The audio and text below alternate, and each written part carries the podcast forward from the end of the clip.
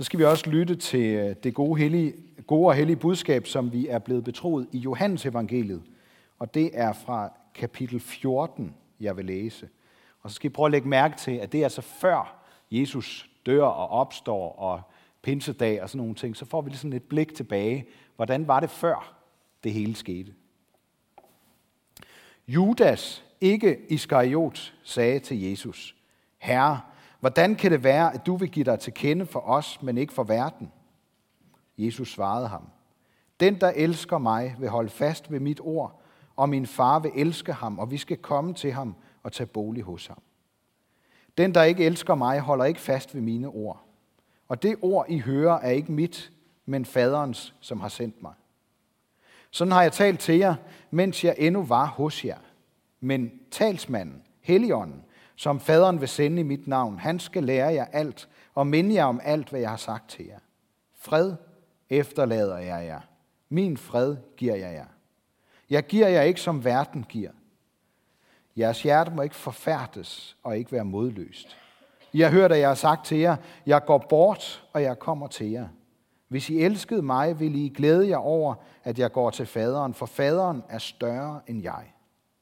Nu har jeg sagt det til jer, før det sker, for at I skal tro, når det sker. Jeg skal ikke tale meget, mere, øh, meget mere mere, for verdens fyrste kommer, og mig kan han intet gøre, men det sker, for at verden skal forstå, at jeg elsker faderen og gør sådan, som faderen har påbudt mig. Rejs jer, lad os gå herfra. Ja, I skal bare blive siddende. Øh, I behøver ikke rejse jer. Øh, nu, kommer, nu kommer der en prædiken over det her tema, som vi har i dag med, med genkendelsens glæde. Jeg håber, det, det giver mening sådan undervejs. Øh, jeg kan huske for nogle år siden, der havde øh, Frida, min kone, øh, sådan en meget selvlysende orange jakke. Og det var faktisk meget praktisk, synes jeg, fordi når jeg skulle finde hende sådan i en stor flok mennesker, så var hun meget nem at genkende. Og øh, jeg vil godt være ærlig og sige, at jeg kan godt blive irriteret, hvis jeg skal lede efter nogen eller noget, som jeg ikke kan finde. Der går ikke ret lang tid. Øhm, jeg har ikke lige øh, tålmodighed til det her med at vente på genkendelsen. Måske kender I også følelsen af at blive genkendt af et andet menneske. Hvis man ikke selv kan genkende, hvem det er, så kan det lidt blive sådan lidt, øh, lidt akavet. Så står man der og tænker på højtryk, for hvem er det nu? Hvem er det? Jeg tror, jeg kender øh, vedkommende. Men hvis genkendelsen er gensidig, så vækker den glæde. Så jeg vil gerne sige noget om genkendelse her i dag, fordi, fordi jeg har lagt mærke til, at det går som sådan en rød tråd gennem pinselæsningerne fra Bibelen. For øvrigt er der sikkert også nogle af jer, der glæder jer over at kunne genkende noget til en gudstjeneste. Det kan også give sådan en, en tryghed eller en, øh, en glæde. Men hvis du er her og ikke genkender så meget, så håber jeg, at du kender, i hvert fald kender til genkendelsens glæde. Måske kunne man strække den så langt og sige, at det først er i det øjeblik, vi bliver genkendt, at vi finder os selv. At vi i virkeligheden kender os selv. Måske er det lige netop i genkendelsen, der går noget op for os der. Johannes, der er forfatter til den sidste af de fire øjenvidende beretninger, vi har bevaret fra Jesu tid, han kredser om det med at kende. Kende nogen. Det er hele formålet med, at han skriver. For at vi må lære Jesus at kende som ham, der kender os. Det er en anden måde at formulere på, hvad det vil sige at tro og kende og have tillid til. Genkende med glæde. Og så får vi her til at begynde med et tydeligt bevis på, at Johannes har skrevet sin beretning efter de andre evangelister. Fordi han ved, at navnet Judas vækker genkendelse hos dem, der, der læste det først. Og derfor så er han nødt til at skrive, at det er altså en anden Judas, end ham, der forrådte Jesus, som blev kendt for det. Det er bare sådan et af mange eksempler, man kan finde på tilsyneladende ligegyldige detaljer i, øh, i Bibelen, der åbner for den historiske virkelighed bagved.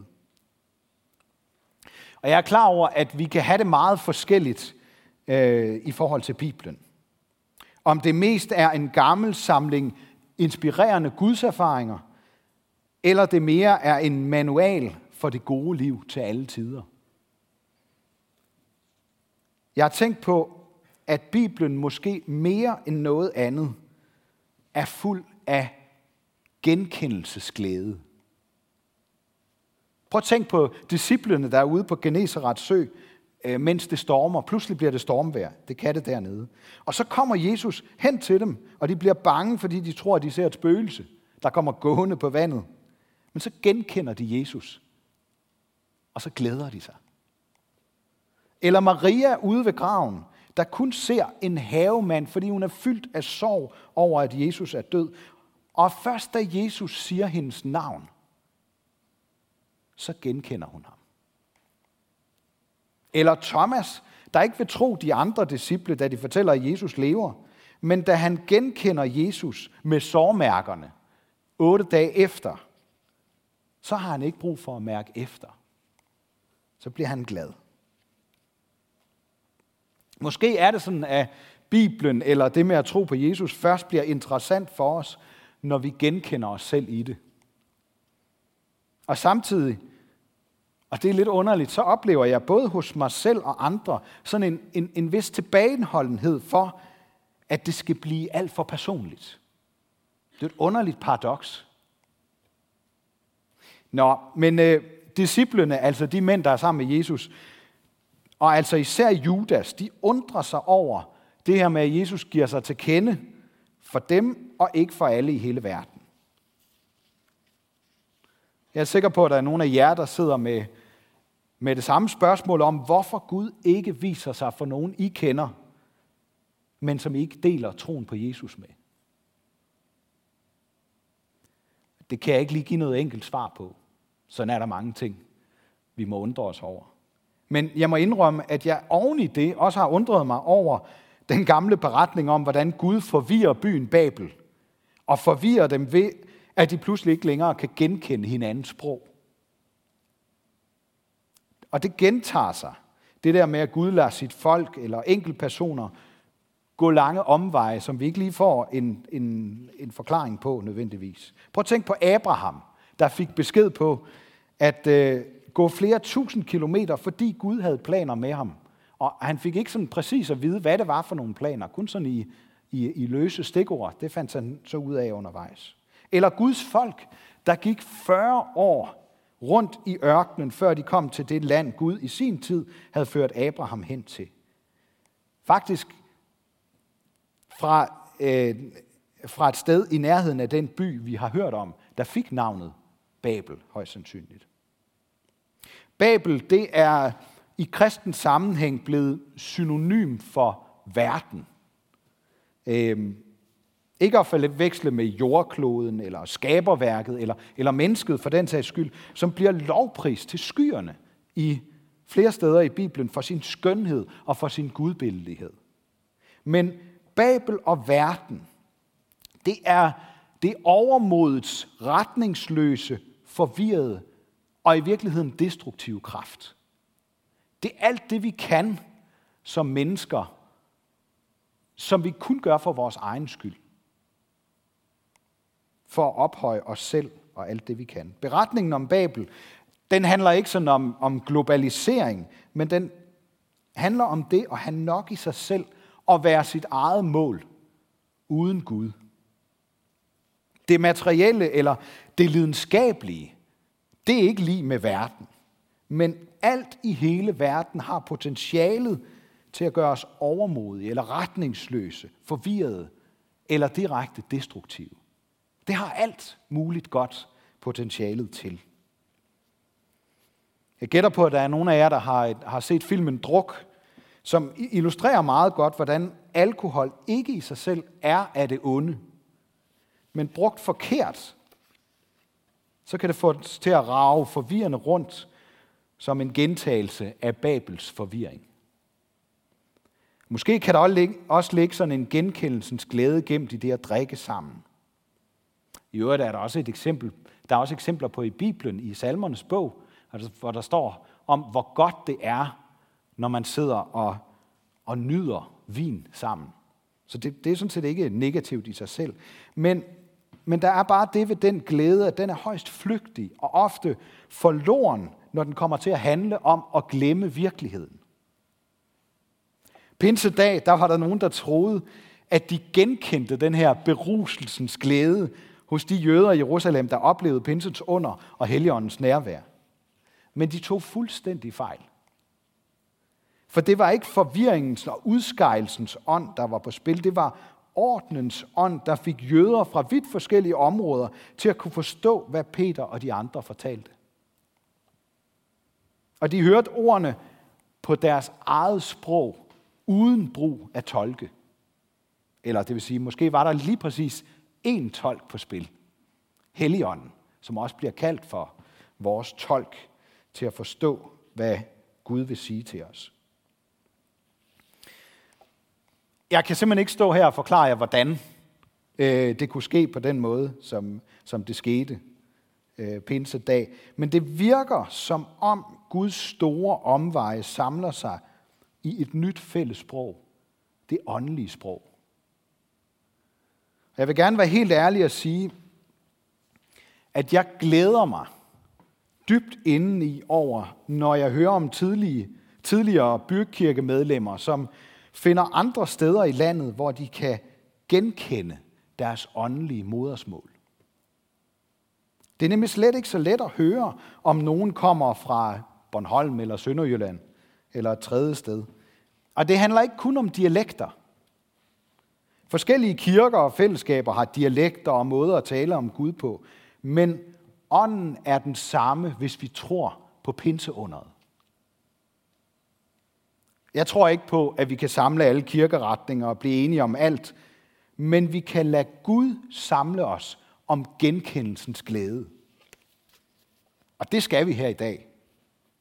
Og det første og vigtigste skridt i den retning, det er at lytte til, hvad Jesus siger.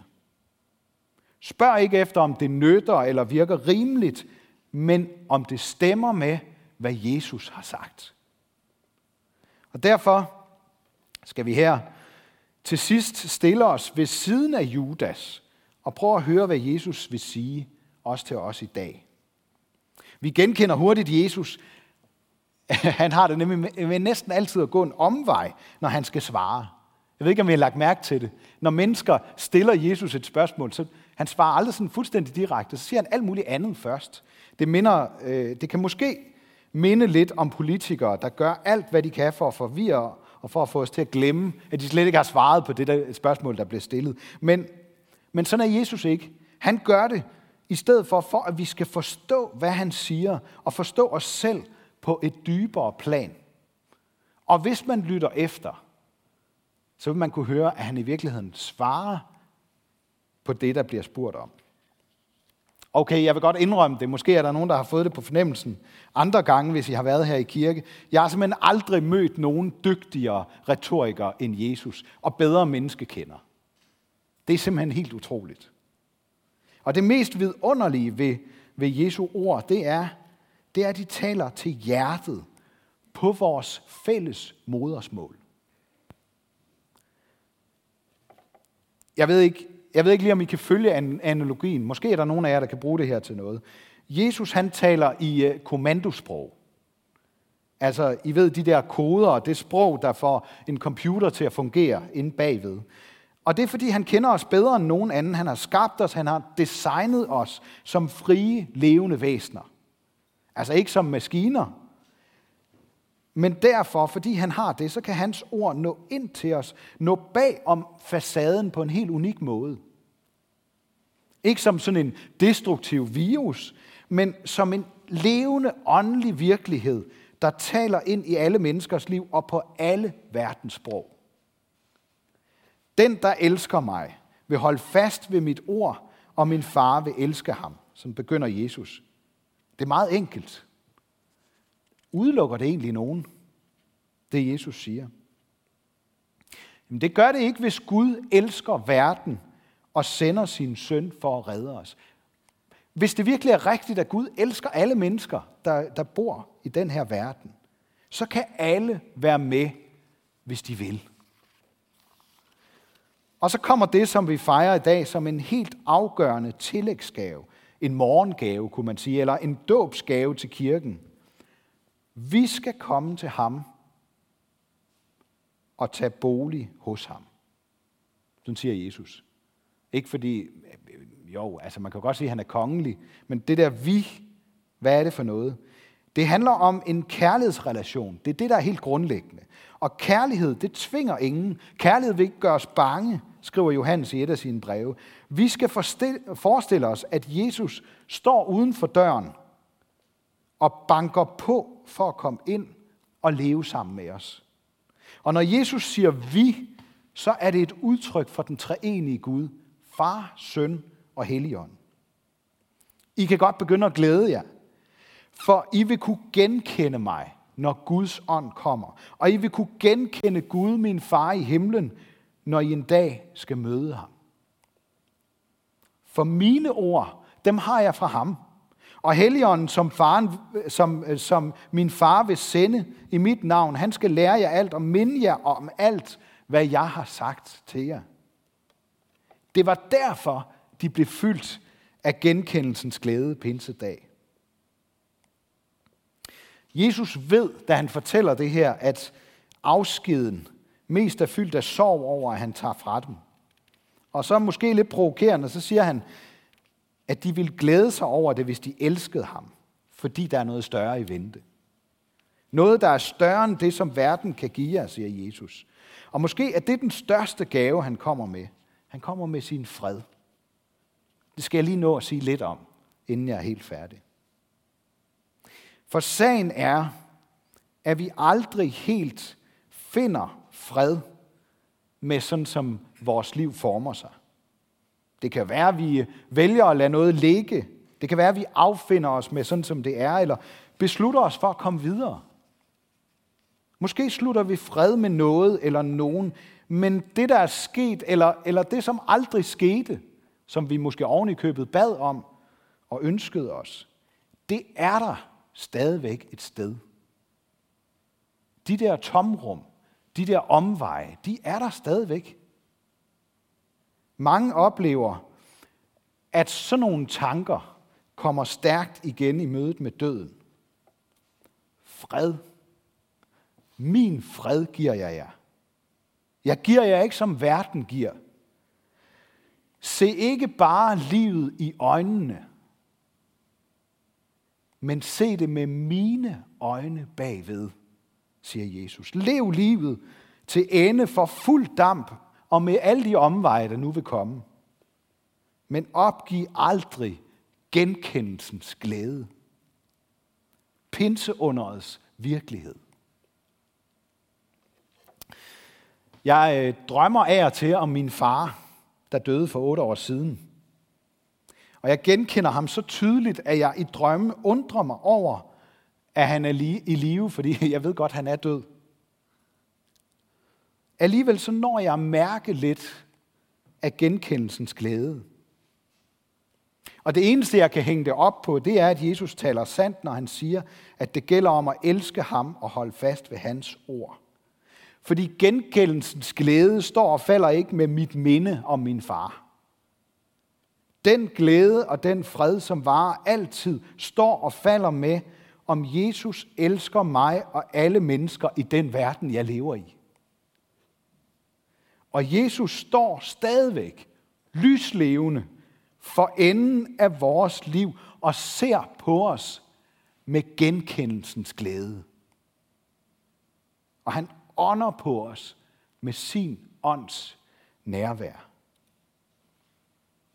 Hvor jeg dog elsker ham. For han gør lige præcis det. Står der og ånder på os. Og det er simpelthen intet mindre end grunden til, at vi her om lidt kan ønske hinanden glædelig pinse. Ære være Gud, vores far, der har skabt os i sit billede. Ære være Guds søn, der tog vores straf, så vi kan leve livet fuldt ud og i frihed. Ære være Helligånden, ham der gør Guds kærlighed levende for os.